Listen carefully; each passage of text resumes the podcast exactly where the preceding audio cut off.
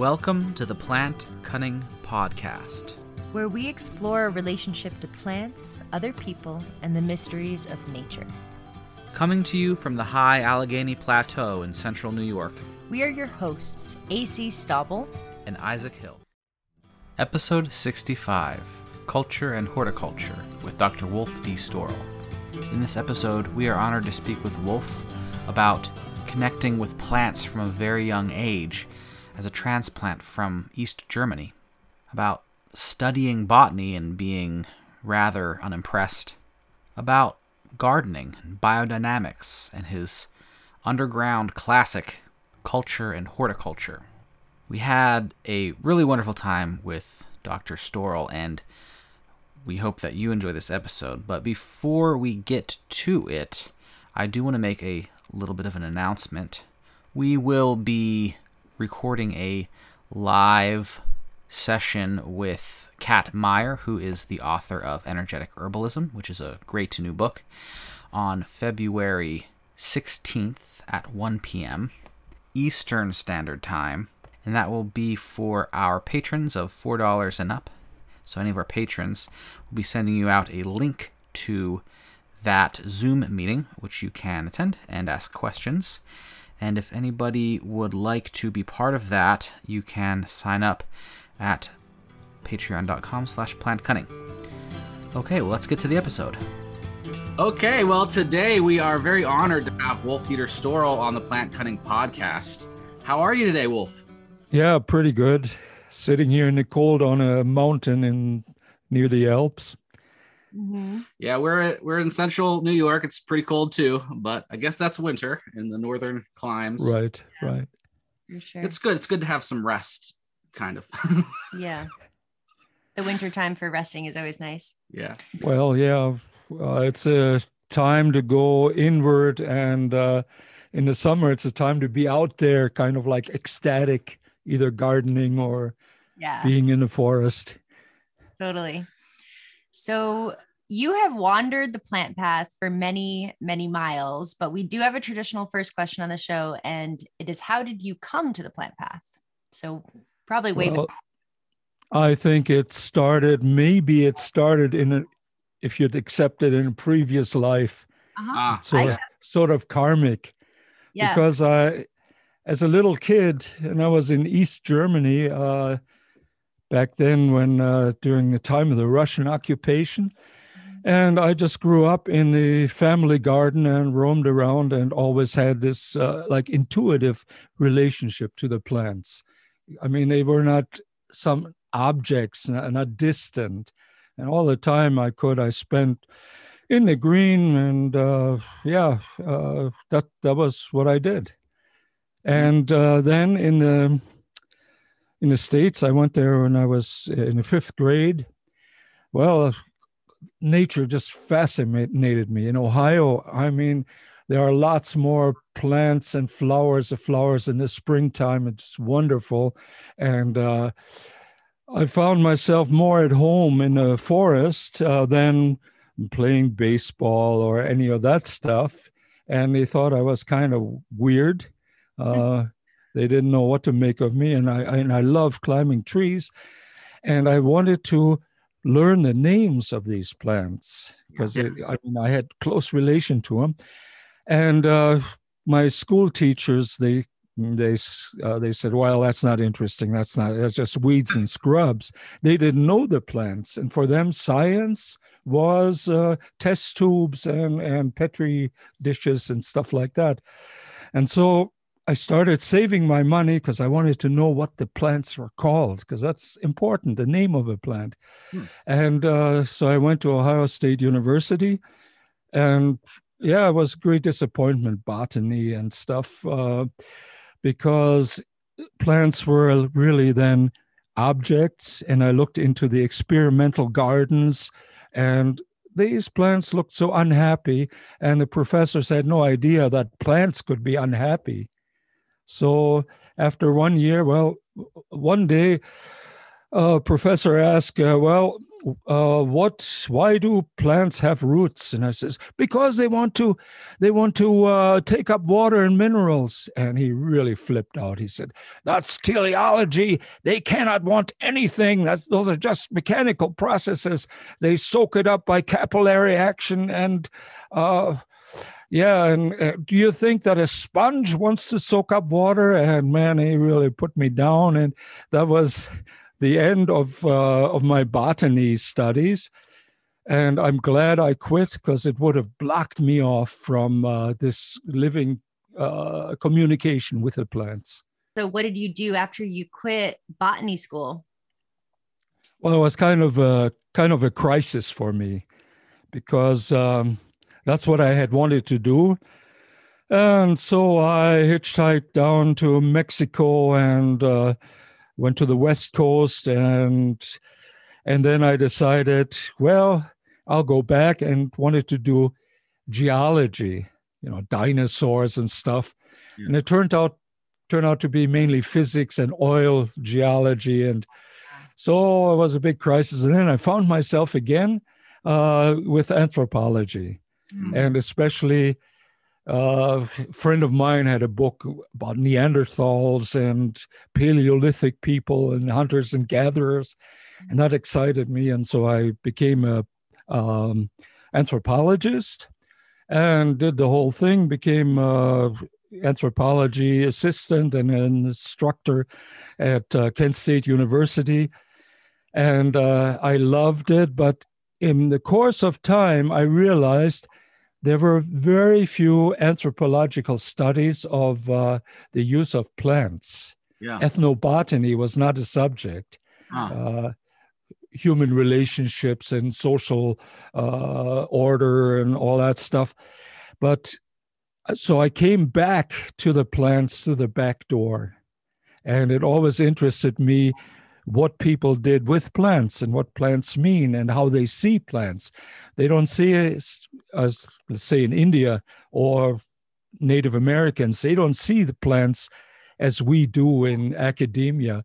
Plants are not just living beings, but in an expanded uh, consciousness, you can start communicating with them. Yeah.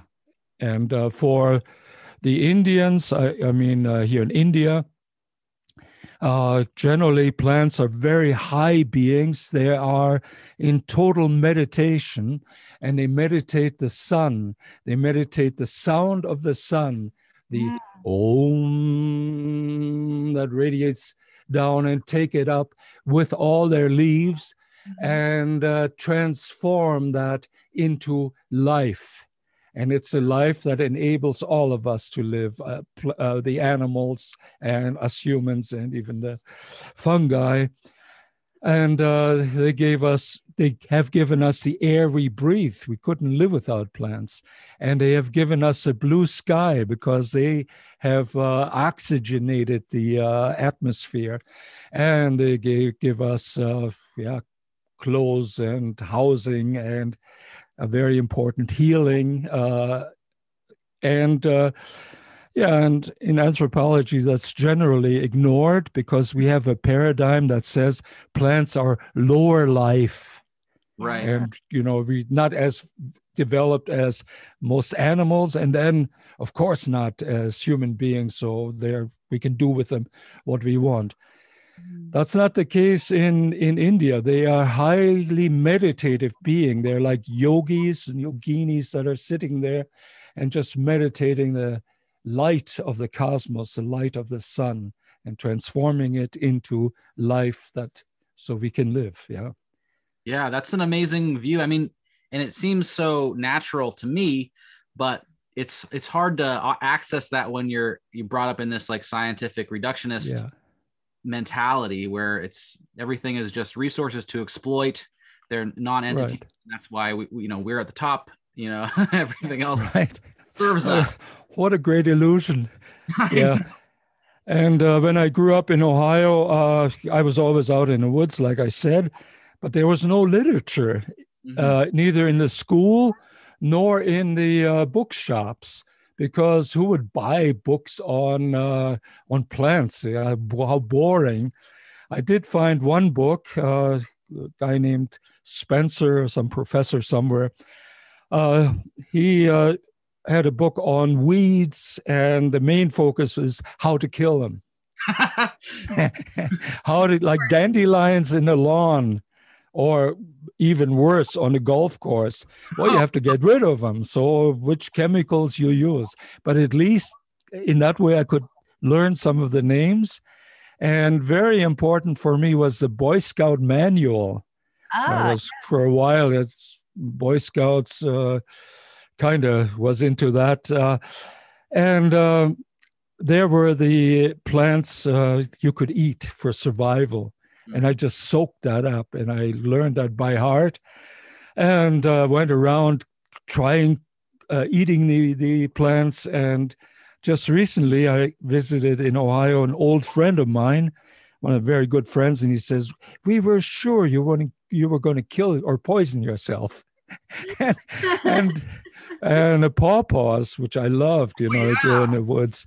And uh, I gave them, I gave him he uh, pawpaw to eat, and I said, "Isn't it wonderful and delicious?"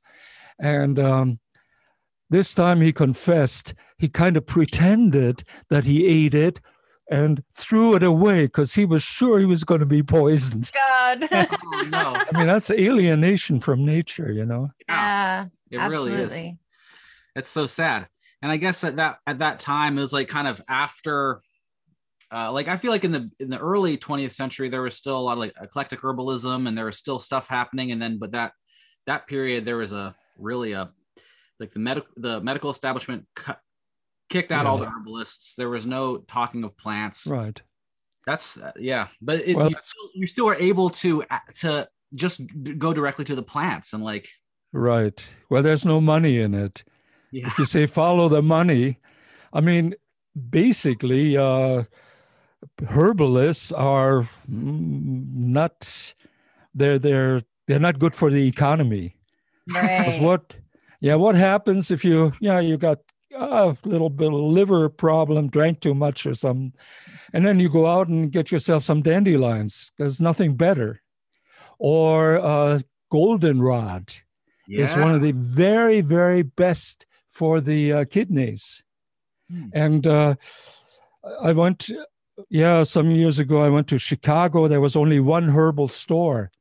And on the bottles, it was just the name of the plant. And I says, well, how about dosage and when it was collected? And no, no, that's all illegal.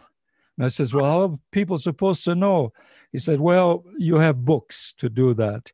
Right. But uh, that's really a repression of wisdom or knowledge that goes back for thousands of years. It goes back to Paleolithic times, really. Yeah. yeah. You talk about that in one of your books, which I think is really amazing. But this actually leads me to a question that I wanted to ask you because having grown up in the United States and like that's my where you know that's my context. Um, that's what I'm used to is like herbalism is illegal but like yeah. you traveled all over and like you know you live in in, in germany you it, how how different is it there hmm. as far as that? well in germany there still is a pretty good tradition in europe but uh, especially in central europe switzerland austria and so on um, where people rely on plants uh, a lot and um, but there is at the time a lot of pressure to uh, uh, go to clean, scientifically, scientifically proven uh, through killing rats in laboratories. Uh, uh, and uh, yeah, so it's it's under attack. But mm. everywhere in the world that I have been, plants are the mainstay of being healthy, of treating illnesses and what we are in the in the Western world, yeah, with chemical medicines, um, you know, they are they have more side effects, and people say, well, they haven't been uh, studied enough. No, there are thousands of years of of uh, experience behind that. Yeah, and then sure. you know the people who are paying for the studies don't want. don't want you to be able to heal yourself with just common outdoor plant, you know, plants you can find in your lawn. no, of course not.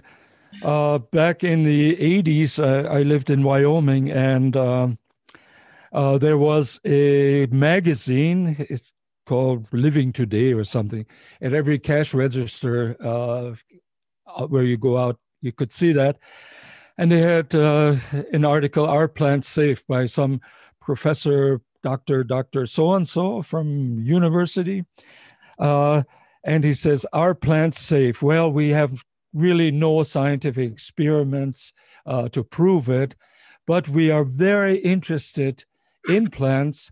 And so tell us, uh, at the address, of all the adverse effects you have so we can warn others about it. wow. Not any of the beneficial effects. Yeah. Right. Yeah, no, no, no.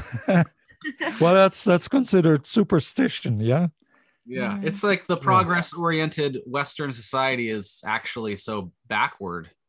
Yeah, yeah. It's uh it's limited, it's reductionistic. Yeah. Because it doesn't allow for um yeah, experiences or visions beyond very narrow uh natural very narrow natural scientific method which concentrates on uh, what you can, yeah, uh, weigh and measure and so on. You know. Yeah. By saying it correctly. Yeah. Yeah. yeah. Okay. Yeah. So after you uh, started studying anthropology, how did you get into uh, biodynamics? One of the books that we have of yours is the hmm. is culture and horticulture. It's like right. very old copy. All the pages are falling out. It's a water damaged. But our, our intern, oh, yeah. I made a I made a case for it Okay. so yeah, yeah. Old school. Um, but it's it's a classic on biodynamics, and biodynamics isn't something right. talked too much about, but it's such an interesting uh, field. I mean, um, like Steiner. I mean, I, I'm I'm really interested in like in Western esotericism, and Steiner's a giant of of. Right, right. But so how did I you agree? Get- how did I get into it? Yeah, biodynamics. Well, uh, that was 1970. I decided to do, uh, I was at Kent State University. I decided to do the year abroad. Mm. And uh, since I could speak German somewhat, I decided to go to Vienna and do a postgraduate study. Mm. And so I went there and I was going to write a dissertation. And I found, and I was specialized on small uh, communities. And then I came across uh, a community in Switzerland, in uh, uh near Geneva, and uh, decided to go there disguised or as a as a, a gardener, and I was going to study them. And what happened is I found all, all of a sudden a world I had never heard of, like Steiner's, you know, with etheric beings and astral influences. And uh, that fascinated me. So I, I stopped going, or I, I went ever less to the university. I should have been there like every every month, uh, University of Bern, or at least every two weeks. And then it was uh, three months, and then I finally quit. My hair started growing. I walked barefoot, and uh, I could see connections. Like, and the same day, the farmer, our farmer, uh, let the cows in the spring out out on the pasture. The little ants uh, took the the plant lice up on the uh, elderberry bush, like taking their little ant uh, uh, cows out and uh, all these wonderful connections. And I really got into gardening, and it was like uh, it vibrated. I got into resonance with it. It was not any objective doings. It was like uh, it was hard work, but it was like dancing with nature. Oh. Then I had some friends come from the University of Bern to see what I was doing, and uh, I I didn't want to uh, disturbed the atmosphere by talking too much. And I took him around and I pointed out a little bug that walked every day, there, a little path, and and the flowers and so on. Uh, maybe after an hour, then they left, and he said, "God, I don't see how you can stand it. This is real boring." yeah, no scientific explanations. Mm-hmm. Yeah, it was like uh, being in resonance with these plants, and it was so I noticed that uh, the plants communicate and tell you, "Hey, we need some water," or or this or that. Yeah. So uh, after I left that place, I dreamt of that garden every day and knew exactly what was growing, what ought to be done. For a whole year, I dreamt wow. I was still connected with that garden. Wow. And that is, uh, yeah, I, I enjoy this uh, resonance with the nature. Yeah. Yeah. That's beautiful. Yeah. So um, this this book came out. Well, the cop the on here it says 1979. Right. About that's about the same time that like Bill Mollison and David Holmgren were like figuring out right. culture. Seems like there was definitely something in the air then. It was uh, kind of the spirit of the time, uh-huh. and I. At this little college in Oregon, uh, I had a garden right next to the, not far from the campus, and the students looked at that and said, "Hey, man, can we learn? What are you? How you? How do you do that?" Mm-hmm. So I uh, I taught a course every Saturday for three hours, and that for three years I did that. And the students asked me, "Well, um, are there is there literature? No, that that's uh, oral tradition, and I've experienced that in Switzerland also with uh, Swiss mountain peasants." and they said, please give us the notes so we can uh, uh, keep it, you know.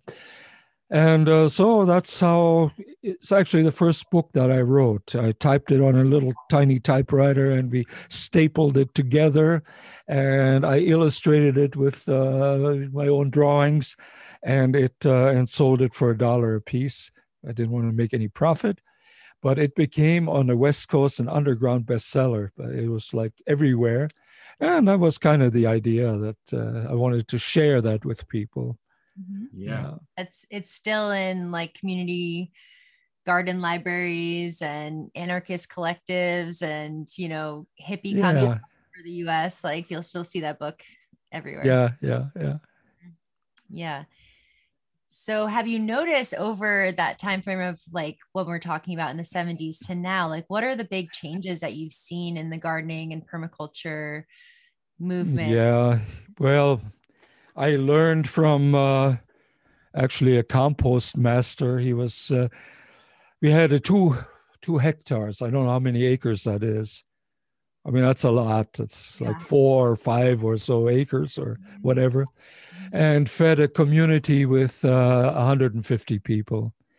And we took in, yeah, mentally handicapped that uh, uh, helped us. And if they were real big and strong, well, they could turn the compost, and they really did that well. Or we had a little uh, Down syndrome uh, character.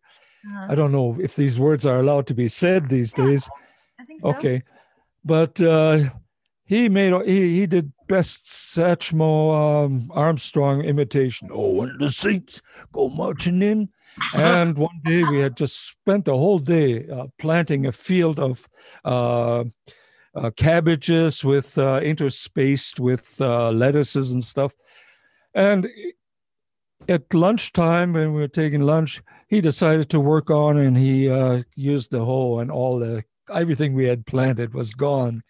But otherwise, yeah, it was it was real funny. And but we had a compost master, and he said that is the uh, really the the guiding soul of the plant is the different composts. Yeah. And we had compost, uh, chicken compost or chicken uh, manure, and uh, bird manure, and we realized that that uh, where the animal eats, that's what it uh, basically um, fertilizes, like chickens with uh, grains and seeds, pigs. We had real nice pigs every morning when we walked by the pigsty. They and uh, we paid up. It's wonderful, and uh, we had them mainly just for their valuable manure because that's very potassium rich.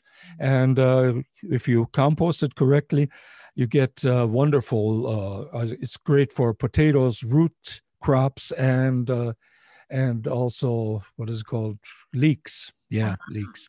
Mm-hmm. And then, yeah, sheep manure is great for increasing the etheric oils in plants, and cow manure is like an for everything. is uh-huh. really great. I could see why cows are sacred, basically. Yeah. And uh, yeah, that's uh, that's what we uh, that's what we did, and um, I really haven't followed the trends Okay. Because yeah. I learned really good and thoroughly, I learned the biodynamic method. Yeah. And biodynamic doesn't just mean the preparations, they're good too. I, I came as a scientist and thought, man, that's uh, kind of weird stuff, you know, little uh, tiny stuff, and you put it into the compost or uh, this, yeah, this uh, horn uh, silicium or Kiesel, what is called, uh, preparations like we ground up yeah. mountain crystals, stuffed them in cow horns, and then used a little bit, put it into a, a, a yeah, uh, like a huge vessel, and with a birch broom, stirred it in one way to make a funnel, and then whoosh, turned it around. The idea is cosmos, chaos, cosmos, chaos. Uh-huh. uh, started spraying it, and I thought, God, man, that's like medieval uh, superstition. Uh-huh. But then I I did it myself as I was still anthropologically observant, mm-hmm. and I noticed, uh, hey, it actually it changed my consciousness as I sprayed it, and I could see things meditatively. I could see little earthworms come out as though they said, "Hey, thank you," and uh, it uh, it these are rituals. Uh, that's one part rituals uh, to connect you with the soil and with the plants. And it works. Yes, and it, it is not just like chemical fertilizer uh, that uh, just fertilizes, there's another dimension to it. Yeah. Yeah. yeah. It, it really does seem like alchemy. And like from, it is, yeah. From from one perspective, from the scientific reductionist perspective, that's backwards and you know. yeah. But I mean, I mean, alchemy is a real esoteric science, you know. Yeah, right. And it's uh, it ought to be like a gentle science, one that uh, communicates and interacts with nature. It's not just this brutal hammer method like uh, what today glyphosate and yeah. is that the correct Glyphosate? way of saying? Mm-hmm. I don't know. Terrible stuff. Yeah. Terrible stuff. Yeah. and I was shocked when I uh, visited my folks in Illinois of endless fields of uh, soya and corn and uh, no no weeds no associated plants. It's like basically dead. It's like a desert. It is. Yeah. it shocked me yeah. Yeah it is shocking. Yeah it's yeah to drive through that part of the country is just yeah. and all the all the family farms basically gone. Yeah. I thought yeah. that was bad yeah, around here in New York, it, the dairies, family dairies, were the big thing. Um, but those are pretty much all gone. It's just yeah, giant, yeah, giant barns filled with thousand cows. You know, yeah. their manure becomes a waste product mm. instead of oh Jesus, you know, uh, mm. the the this beautiful compost for the right, right, right. I hope uh, there'll be a trend in the other direction because that cannot be sustained. No. No. And it can no. won't. I mean, it's all dependent on fossil fuels too. And as those are depleted. Oh yeah, right. But we'll right. see we'll see. yeah. so uh who who were some of your your teachers and mentors?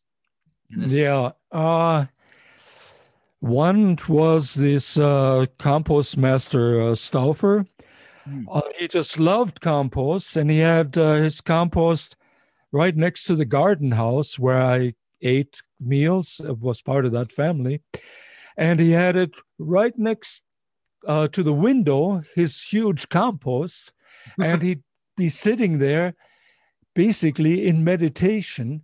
And he'd uh, his nose would wiggle and he'd oh oh yes uh, nitrogen processes. Oh phosphorus process. Uh, he, that's what he said once in a while it was very embarrassing to his wife when we had visitors. Uh, she'd do the talking and he'd be out, spaced out out there with his compost. And she said, Manfred, isn't that so? And he's, uh, oh, yes, Hilda, it is so. And then he was back in his compost.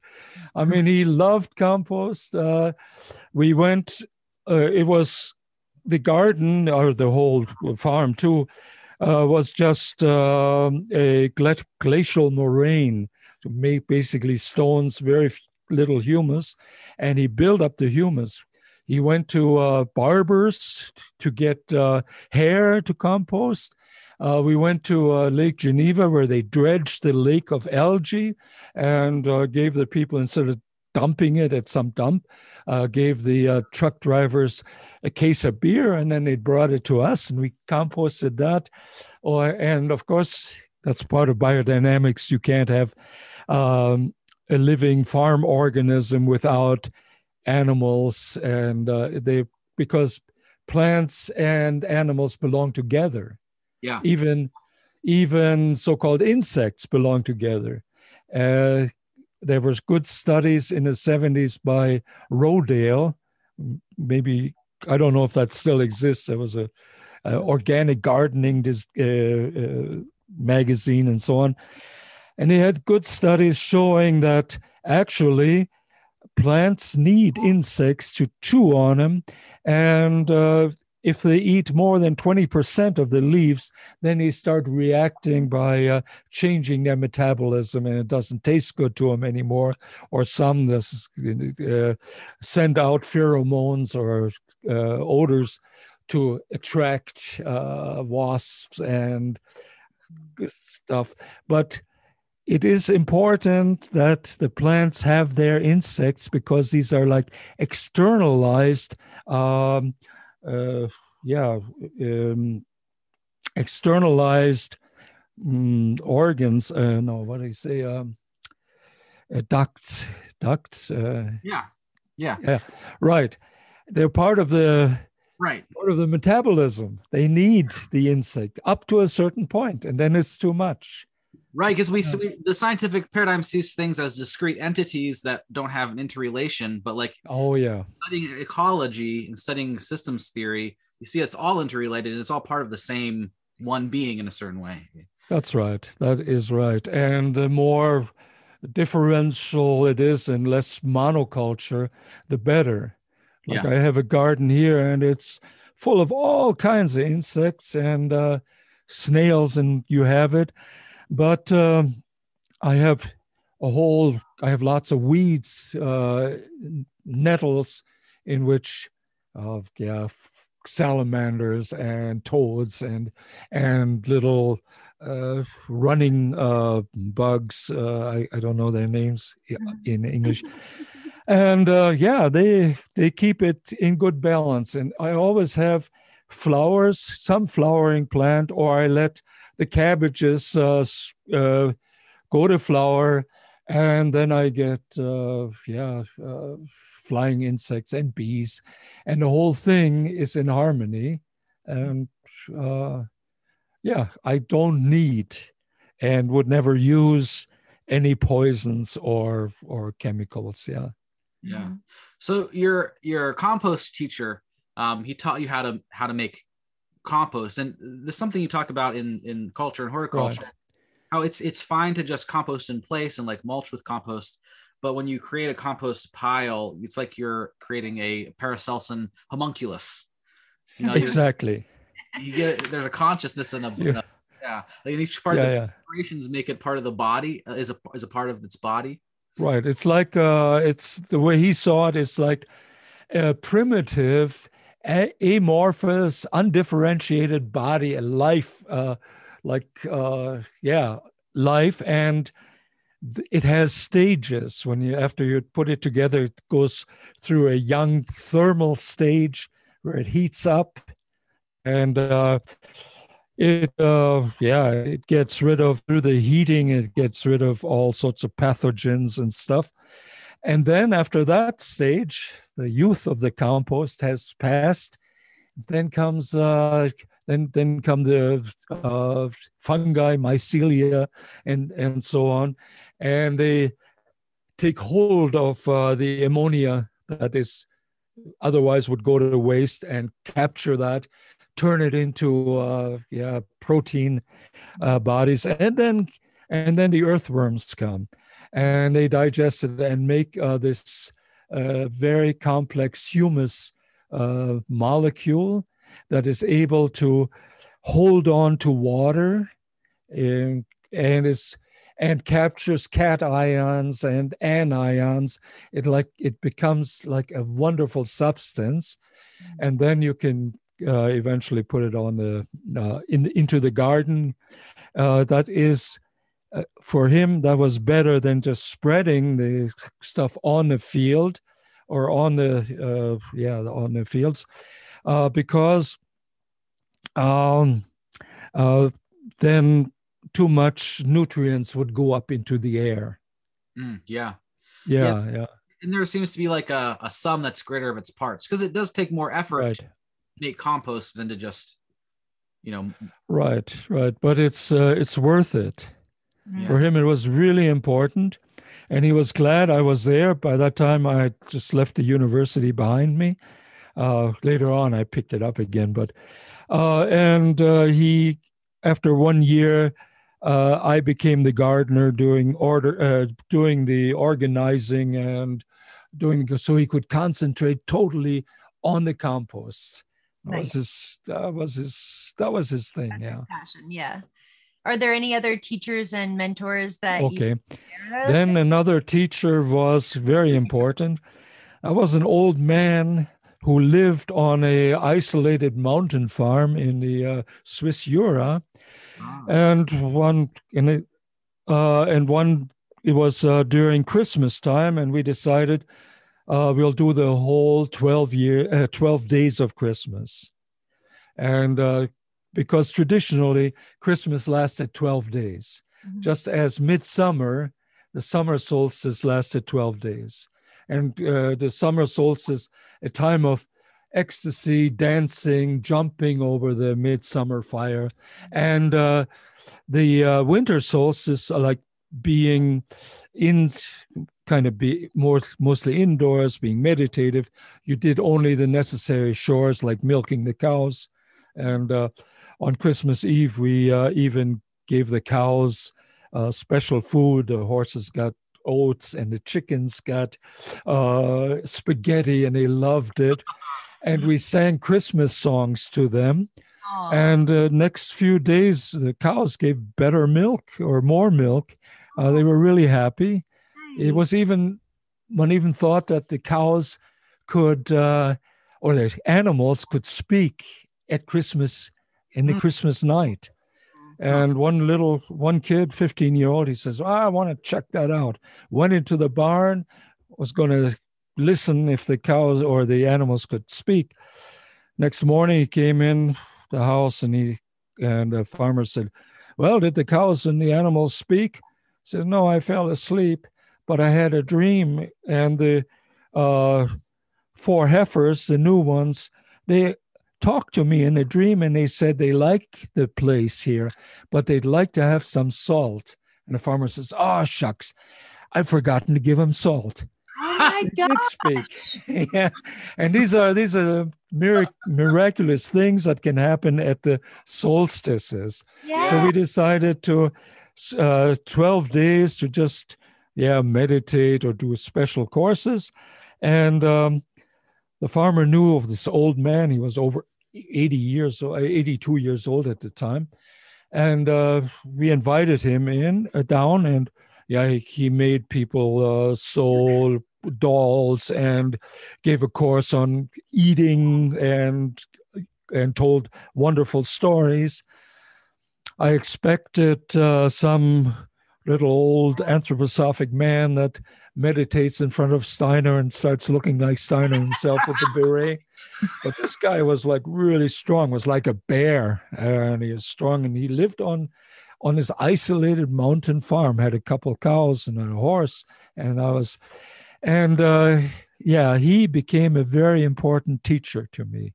Like he uh, talked about in no abstract way. He talked about the spirituality of nature. And for him, the sun was uh, like uh, Christ in the soul. It was like, it was, uh, it was a God being. It was not a nuclear uh, plant racing through space, but it was like he was connected soul wise with the sun, and the earth was the mother earth, and he could not understand people that couldn't see that this is the mother earth that uh, uh, feeds people and that uh, clothes all the souls into matter as a mother earth in that sense. Yeah, I learned a, a, a lot, and he said our garden is our huge garden is a little bit too clean. You should leave some weeds you know, ah. not clean it up, not in a total Swiss fashion. and uh, because the weeds are like um, they they are they have vitality which they share with the other plants, with the cultivated plants. Some of them root very deep and bring up nutrients. And uh, yeah, when you hoe them, uh, they're good mulch. So uh, our garden became a little greener. But he was a very important teacher that was a second important teacher in that respect. And the third one was when I went back to Wyoming. I was uh, I'd been we'd been in India and gone pretty wild and still had a beard and long hair and stuff. And it was kind of for the Wyomings a little bit weird. um, and uh, so I got along best with uh, some wild free bikers who lived next door. Hmm. And uh, they were having one of these real parties. The only word that they had is, uh, fuck this, fuck, man, fuck. blank that out. and, and uh, they were having a big party, and I was hoeing my corn. And say, hey, look at that hippie hoeing his corn. And I, I took that as an invitation, and I got along real well with them. Nice. Uh, but they were real bikers and they said hey man where are your boots and uh, I, I was barefoot so next time i put on my rubber boots and i was hey look here this guy named trash he was a kind of the chieftain I, I said, hey, that's my boots here, rubber boots. But I got along real well with them. And then I got along well with the uh, Indians, Cheyenne Indians, who had a reservation uh, right on the border of uh, Wyoming, north of Sheridan. And uh, I started. I, I started at the college, and I had, I taught medical anthropology. And what I did was uh, gather, not abstract, but I gathered uh, the plants that grew there in the bighorns and in the prairie, and I brought them in and let people smell them, not just seeing and thinking about them. You have to smell them and taste some of them and uh, feel them because every plant has another feel. And in front of me, uh, where was a pair, the woman with kind of like uh, uh, fancy hairdo and uh, uh, shoes with, you know, these, with those heels. Heels, yeah and uh, and the man uptight in a suit. It looked like he had a noose around his neck with a tie. And they looked, they were standing there looking at me. And then as I, as the uh, plants passed by, uh, they just went like, as though, ooh, there's something terrible. And I said, what's wrong with these people? And one of the students says, that is the local head of the AMA. And he is here to check if you uh, uh, give any receipts, uh, I, I, mean recipes for yeah. healing, he'd drag you in front of a court for illegal practice of medicine. Right. So the next day, next time we met, uh, I talked about planetary associations with plants. Nice. I was in a Renaissance real big, and here for the herbalists here in the Alps, it's still important.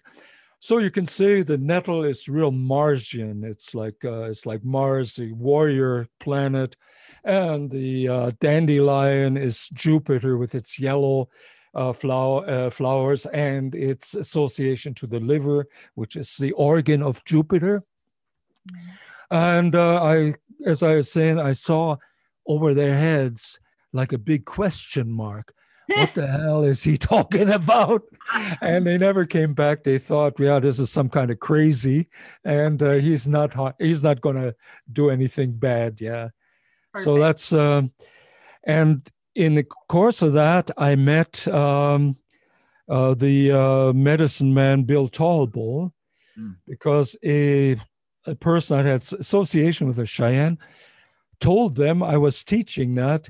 And then she said, uh, uh Would you be prepared to uh, have a Cheyenne medicine man visit?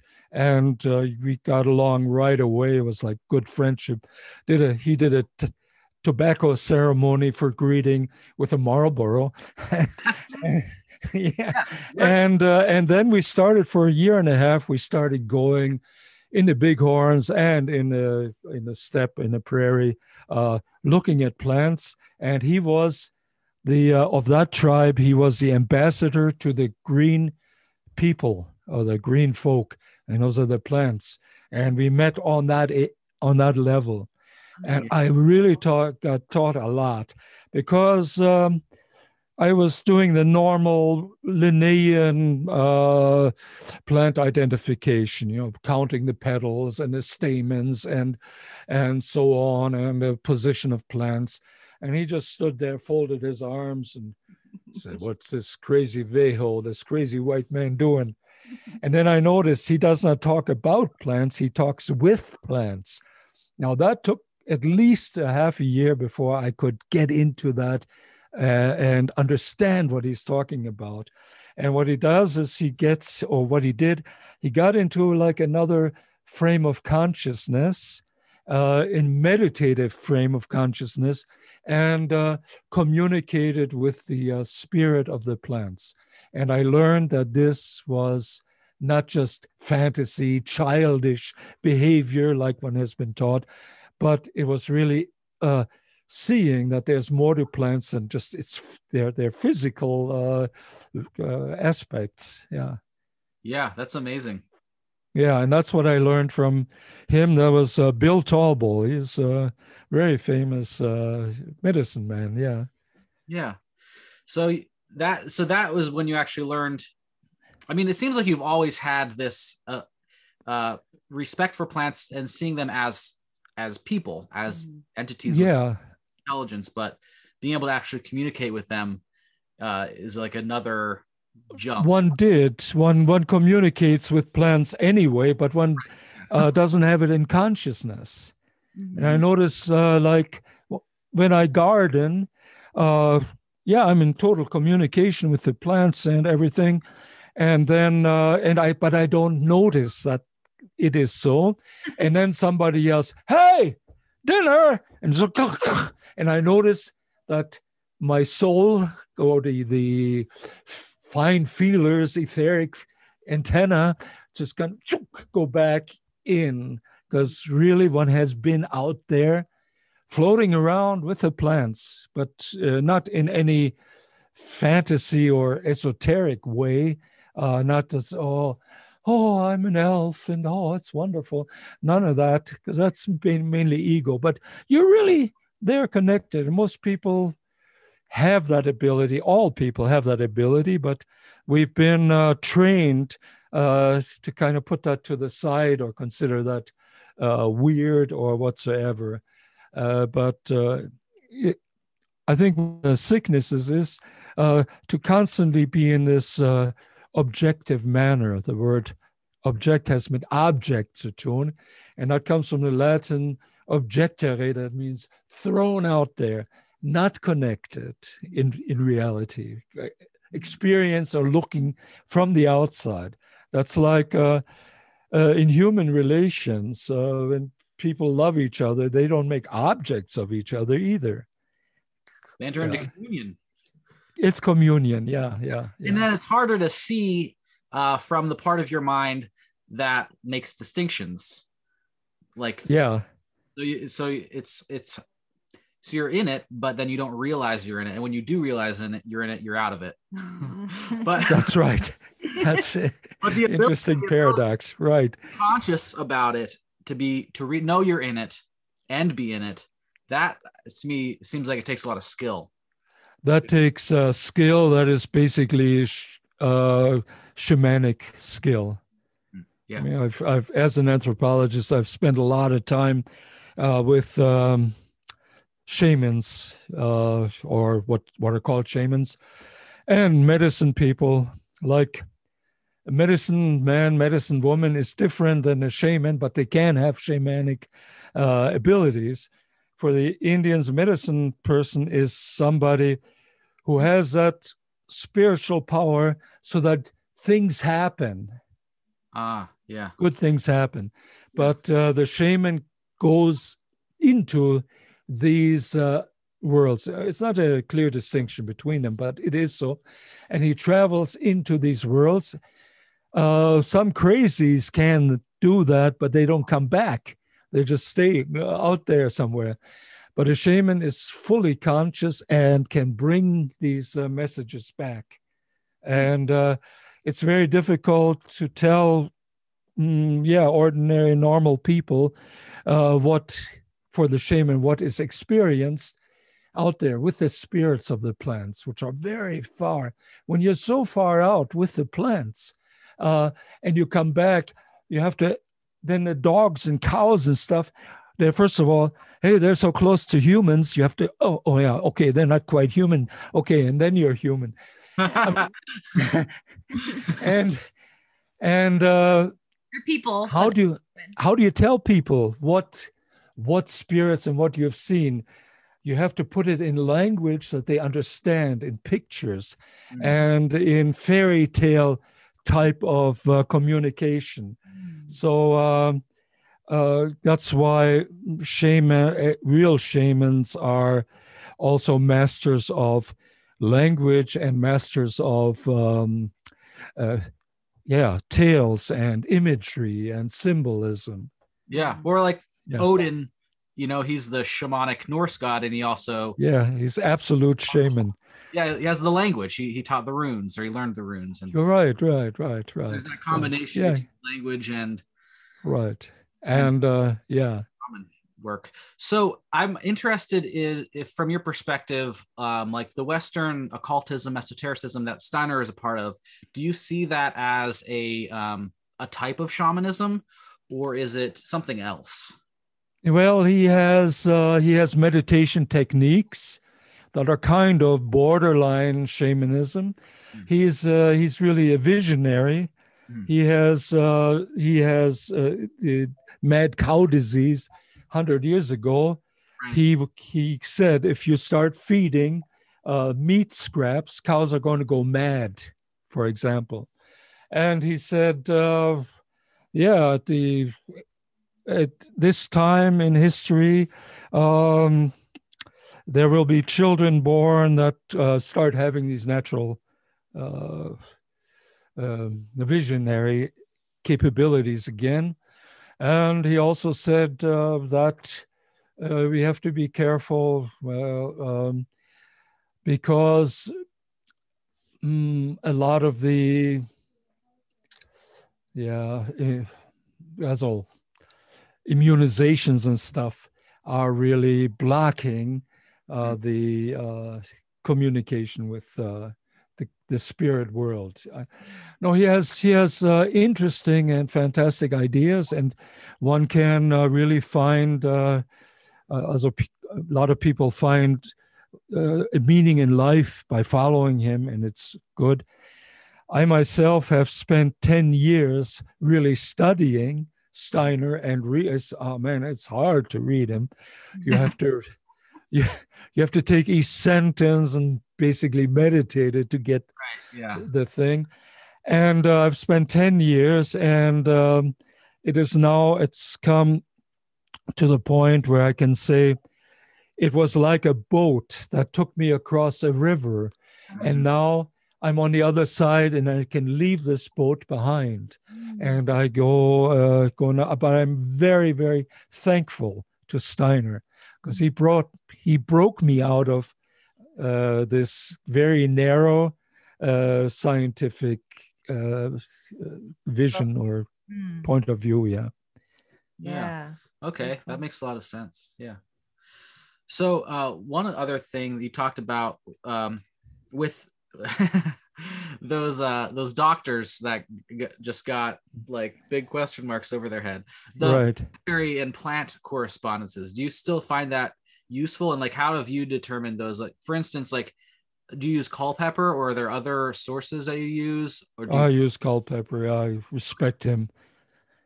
Yeah. Yeah. Uh, signatures and the like. Yeah. Uh, and planetary, the planetary uh, correspondences, like Culpeper does.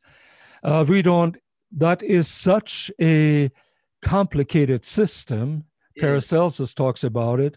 And we can't just say, well, okay, uh, here, this uh, red flower is Mars, and uh, uh yeah, this uh, evening primrose is uh, this is, is Jupiter, and so on. That's too easily said. It is a very sophisticated system that most people nowadays don't really understand anymore. Yeah. And one has to work into it. One has to get into this worldview, this vision um, of the earth uh, as the, I mean, I'll simplify, as the Mother Earth and the realm of the fixed stars as a realm of the archetypes. And part of the idea of this planetary uh, herbalism is the archetypes, uh, spiritual archetypes of plants, descend uh, the planetary spheres. That's like the uh, the branches of a shamanic tree or the uh, Jacob's ladder, and uh, and the furthest out planet is um, Saturn, and then is Jupiter, and then comes Mars, and then comes the um, ecliptic where the sun is, uh, goes. The sun is, as a moving body, is considered a planet in that way, and then comes uh, Venus, uh, Mercury, and then the Moon, and then the Earth. And when these archetypes come uh, come down, the germs of the uh, plants, they are given gifts by each sphere, by each planet. And when they hit the Saturnic sphere, Saturn gives them kind of like bitterness, and he gives them um, he gives them like uh, hardness, structure hard like hardness or structure? You know structure hardness exactly.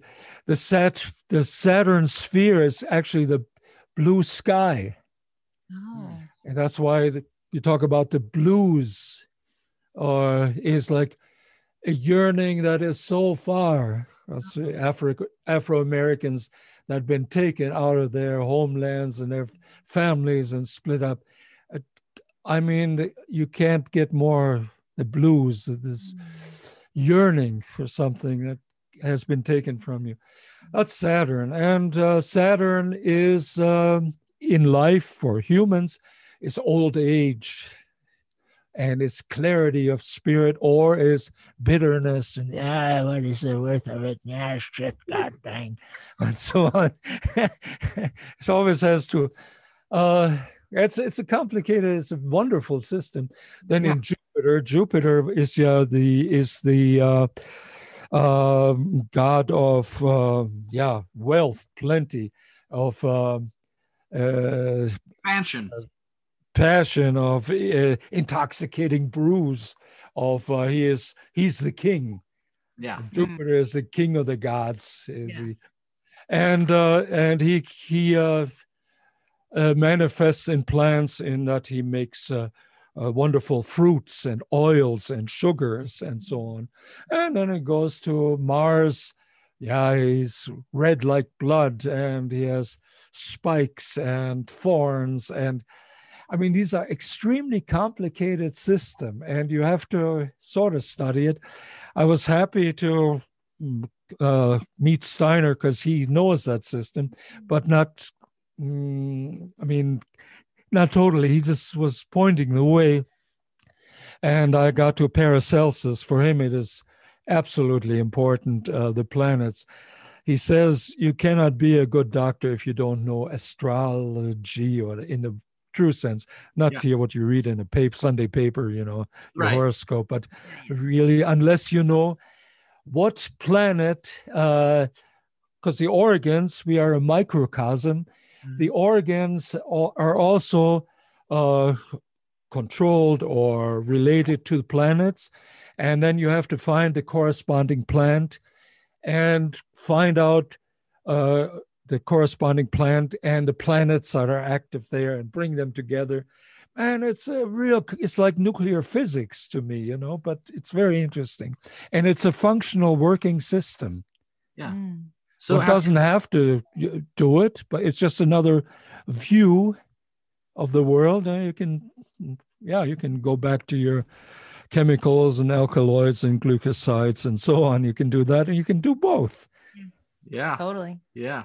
So you yeah. found it useful over the years. This uh, yeah correspondences. Good, mm-hmm. cool. Because that's something that I'm I've been, been studying too, and like there's been lately a more um, movement towards uh, traditional astrology and like studying yeah.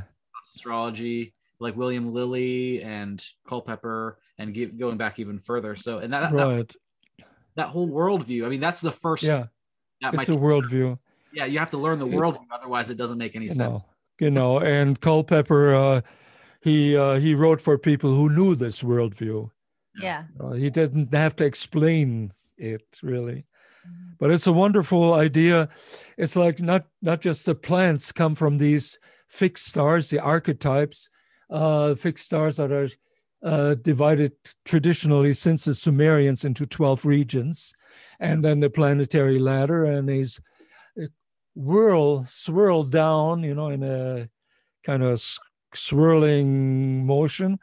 And, um, and then we go back. The right. plant, uh, it goes back to the, in the, on the earth, it takes on material, it becomes matter, the plant, and then it when it sprouts and the dicotyledons uh, uh, come up, then it's in the moon and it's uh, it's very moist and so on. And then when it just shoots up in the spring, that is Mercury. And then when it starts flowering, that's Venus. And when it uh, flowers are fertilized and so on, that's Mars. And then it goes to fruiting, and that is uh, Jupiter, and then Saturn is the seed. And when you look at the uh, uh, dandelion, when it has this crystalline form, it's actually a picture of Jupiter. Mm. surely, excuse me, of of uh, Saturn. Ah. Saturn, when it's not in- Jupiter. Yeah. Yeah, it's just the seed. It's just yeah. that's why Saturn is always represented as an old man with a bag of seeds. Uh-huh. Yeah. Yeah. yeah. And, and then he takes you across back to the heavens, the archetypes, and then in the cycle it goes back and so on. Yeah, that's interesting.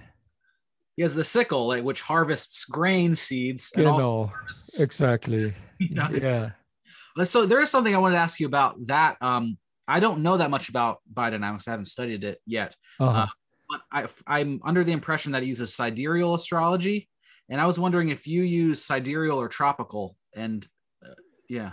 Uh, both. I mean, as far as yeah, both.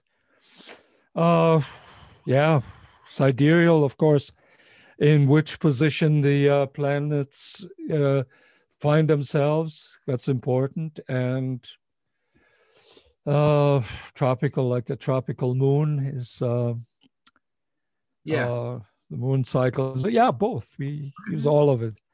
And it can become so complicated that you can get so confused that you never find a uh, perfect day in which to uh, sow your seeds or plant. Right. Yeah, but you can't. So, let... yeah. Like Maria Thun, I don't know if you heard of her. She has a calendar for when to sow and when to plant. Stella and Natura? the Stella Natura. Is it the Stella Natura calendar? I don't know what it's called in English. It's called a, it's a calendar when you're supposed to do your garden work, mm-hmm. and it depends on uh, where the um, uh, where, where where the planets are in the uh, in this sign of the zodiac, and some are uh, fire signs and uh, water signs, air signs, and earth signs, and and so on.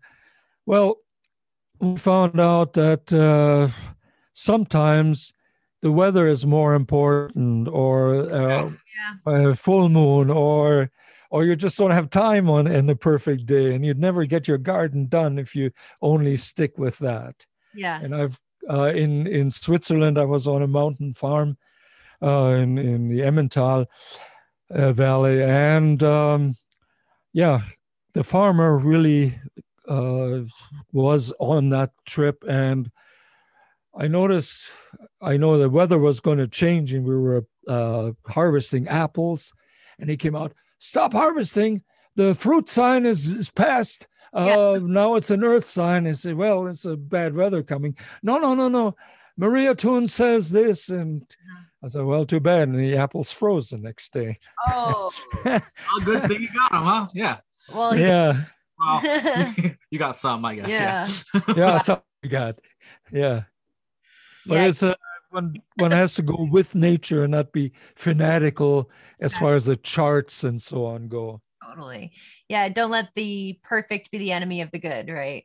Yeah, that's good. Keep it going. So um, I'm also curious. I'm I study herbalism, and I think a lot of our listeners do as well. And so you're also an herbalist, and I'm wondering how that came into the picture. Like, how did you get into the more like medicinal herbs and you know plants? Yeah, well, that's from way from the beginning. Mm-hmm. Uh, that was my grandmother was an herbalist, and she uh, uh, did only nat- naturopathy, mm-hmm. and uh, she really did well, and that's what I learned. Yeah, when we as kids had stomach ache or something, she'd come with her chamomile tea. Yeah. Which grew chamomile from the garden. Mm. And uh, and she, then she said it's very important that the word of the grandmother or of the healer, the word is, oh that'll that'll heal, or oh that sickness. See, it's already uh, uh, flying out the window, mm-hmm. and uh, and then a grandmother is like a little bit like a goddess. She tells a mother what to do, mm-hmm. and uh, so you believe her, and you really get well. And she did all the healing with uh, with herbs. She mm-hmm. did not like going to the medical doctors because uh, no, she, that is traditional. That goes back till the uh, to the old Stone Age that uh, the women took care of the family of the sick, of the old, of the animals in the barn, and there is a uh, tradition of uh, women uh, with healing plants. And when there was, uh, when they didn't know how, what to do, that's how it was here. They would go maybe to a herdsman, somebody who herded cows or sheep all summer long, who didn't have uh, something plugged in the ear, who was illiterate, couldn't read, what does he do? Well, plays a makes a flute, plays a little bit, but mostly focuses on the on the animals, on the cows, cows where they eat. It's just like oh, it's like loving. Uh, it's not they don't rip or bite; they just mow with their tongue, and uh, and if you go really deep into that, like your soul travels into that and you go into the so far into their digestion which normally takes about 12 with normal food 12 days before it is uh, the, the the the the you know the pie is made of basically four stomachs uh, bringing up the cud and chewing it again. Uh, and what they are doing is they are meditating they're, they're meditating the food and they're meditating what the sun and the earth have put into this plant. And this is then released as uh, wonderful energy. Uh, the uh, uh, cow pie is a communication with the land that's right there because uh, that's why biodynamics don't like food brought in like from uh, Argentina or wherever, but because there's a communication. And then the energy is a life energy uh, with good information goes into also the milk and so on. So if you meditate so deep, then you become part of their meditation. When you're day after day with these cows, and uh, then you know what a plant can do, and you don't even have to study or be literate. And then, if it really was bad, they always ask the herdsman uh, who hmm. was out there on the on the yeah what the, what they call here the um, pasture uh, pasture yeah all on the on the mountains here where I live. The cattle come up uh, end of May and leave uh, in September, and they live up here.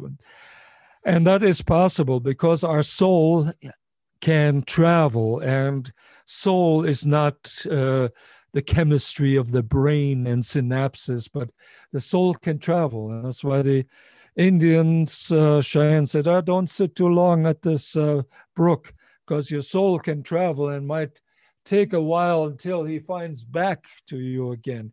And they oh, even have uh, medicine people to search for souls that have gone too far out and, and come back. Yeah, and that's that's what happens uh, in the uh, working in the garden. Or I knew uh, Swiss peasants that plowed with horses and some still with oxen.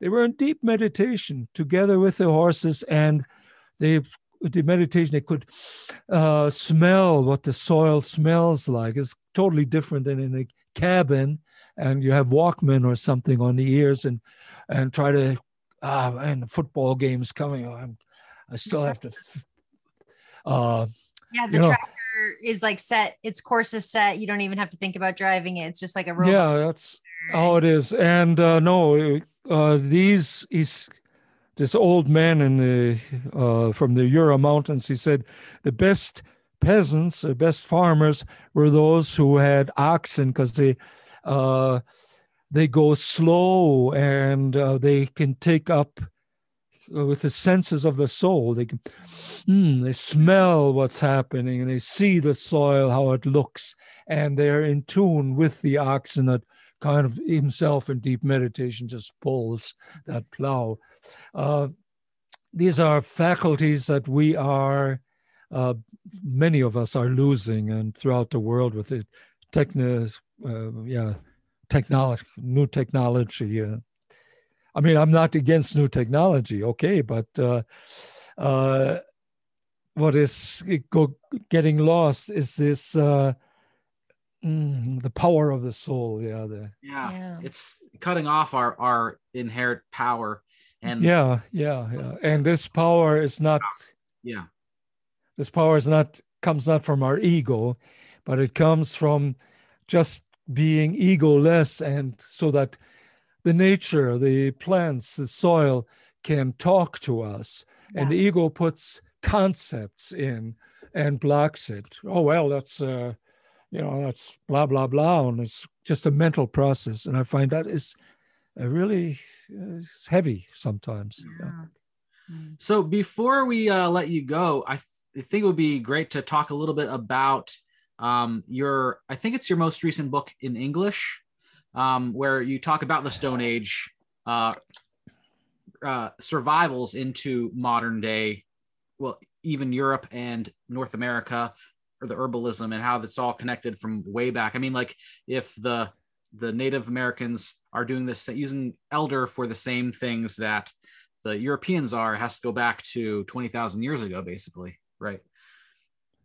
Yeah. Uh, which book is that? I, I... that's the uh, the history of um, of uh, word cunning. Yeah, the his, the the untold history of, of healing, and then also oh, the, okay or why of wise women and wortcunners. I right, right, right. Those are books. Yeah. That, Okay. Yeah. Our listeners That's uh it is all what you learn in school that everything started somewhere in Egypt or uh, Palestine or with the Sumerians, and also our um, healing started then. I mean, that's what you learn, and then it went to Greece uh, with Hippocrates and Aesculap, and then to Rome uh, with Galen, and then came the wild barbarians, illiterate, uh, who burned down Rome and had no respect for libraries, and uh, and then a few monks uh, they, in their cloister cells, they, they, they kept some of this alive and and then it developed again and became our modern medicine. Well, that's uh, that's ideological. Every, as an anthropologist, I can say every culture has its healing uh, that is effective and that is tuned in to what uh, sicknesses there are locally, and not what is happening in India or somewhere, but uh, local problems. And uh, this healing goes, the wisdom, the knowledge goes back uh, continually to the old Stone Age, mostly carried by the women folk. And uh, it, there are ethnobotanical studies. You know, the uh, American Indians came from Siberia back in, yeah, 20,000, 15,000 years ago. There was a land bridge. That was not a small bridge, but it was a about as wide as France is wide. It's a huge bridge. And uh, mammoths went to mammoth elephants, went to the New World. The wolves went there. Uh, the buffalo originally came from the Old World, and the elk also. And of course, the predators, the predators followed them, the wolves, and the uh, the uh, Stone Age uh, uh uh, hunters. Yeah. With their teepees. They brought their teepees they didn't just walk over there. They had their teepees. They had their their round drums for shamanic drums. And they had their healing uh, and their knowledge of herbs. Because that was mainly the healing uh, was um, uh, sweat baths and herbs and uh, ethnobotanists have were able to show that the Amer- North American Indians use the plants preferably that they had already used 20,000 years ago in Siberia. And uh, and if it didn't grow in the new world, then they used similar plants. Mm. Very important for all shamanic uh, rituals was smudging with uh, Artemisia vulgaris, that's mugwort. And in the New World, there was no mugwort, there was American mugwort, and that is uh, badly translated as prairie sage. Prairie sage. About 75% of the rituals that are associated with prairie sage are the same as for mugwort in the Old World. Uh, uh, so there is a continuity that ethnobotanically we can trace back with many plants and their usage uh, for at least 20,000 years. Yeah, that's amazing. Yeah, that is. so uh yeah those those books we'll put them in the show notes but um the history of the untold history of healing and the herbal lore of wise women and wortcunners i think will be especially interesting for our listeners mm-hmm. uh too in addition to uh horticulture and horticulture. Um, but uh, before we wrap it up, is there uh, anything else that you'd like to share with our listeners or visions for the future or, yeah, it, what you're excited about? Yeah, as a, what I would say is um, we are children of the earth, we are children of heaven and earth. We are part of nature, we're not uh, aliens to nature. And in order to mentally and physically become well again, healed, uh, well, uh, then uh, it is very good always to connect with nature. Even if you're living in a city, oh, you can take lunchtime, go out, smell a little daisy or something, feel the sun, uh, do it deliberately. Ah, wonderful. Yeah, my dog just came in too. I don't know if he's. Ah, yeah, it was like synchronized dogging. yeah, synchronized dogging. Exactly. wow, wonderful. Ah, I had a dog like that. Uh, oh, yeah, I love dogs. You too. That's great. Sorry, we just we got distracted from yeah yeah being connected. realize dogs are very very important in this uh, in this quest also because yeah. they bring you out i mean the people have to go out with their dogs and dogs bring a life life joy and dogs uh, their senses are so fine mm. and they lend us their senses oh, yeah, I, I think dogs animals anyway yeah, for yeah. sure. Oh, here's. Oh, yay! yeah. oh, what a sweetie! Is it a puppy? Yeah, yeah, it's a puppy. I love you. He's... He has to go to his new owners. yeah. So sweet. Ollie, look at the puppy. Ollie, okay. Oh. well, uh, well, this has been a really a wonderful um a wonderful conversation. I'm really uh, excited, honored that you you know were on the show, yeah.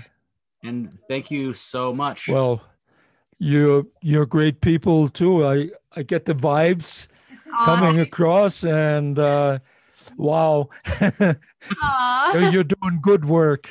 Oh, thank, thank you. you. Important work, yeah. Thank you, all of You too. Yeah.